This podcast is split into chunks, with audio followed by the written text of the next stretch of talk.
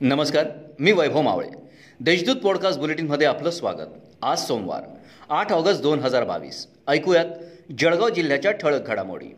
स्वातंत्र्याच्या अमृत महोत्सवानिमित्त शासनाने हर घर तिरंगा ही मोहीम हाती घेतली आहे.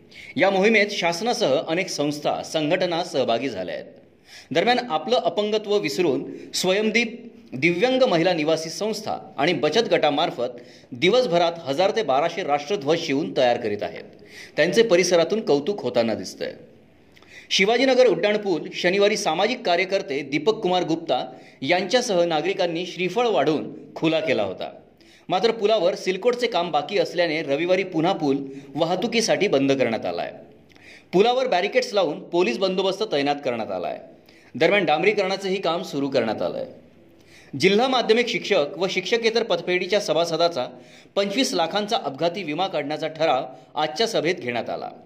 जळगाव जिल्हा माध्यमिक शिक्षक व शिक्षकेतर नोकरांची नागरी सहकारी पतपेढीची वार्षिक सर्वसाधारण सभा रविवारी पतपेढीचे अध्यक्ष यांच्या अध्यक्षतेखाली नूतन मराठा महाविद्यालयात घेण्यात आली. यावेळी हा निर्णय घेण्यात आला. जुन्या भांडणाच्या कारणावरून तरुणासह त्याच्या वडिलांना मारहाण करीत धारधार वस्तूने हल्ला करीत जखमी केल्याची घटना नशिराबाद येथे घडली.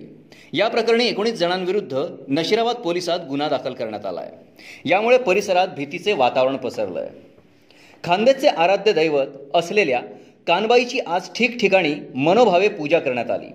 सर्व रिपीट. खांदेचे आराध्य दैवत असलेल्या कानबाईची आज ठिकठिकाणी मनोभावे पूजा करण्यात आली. सूर्योदय आणि सूर्यास्ताच्या रोटाचा प्रसाद भाविकांनी घेतला.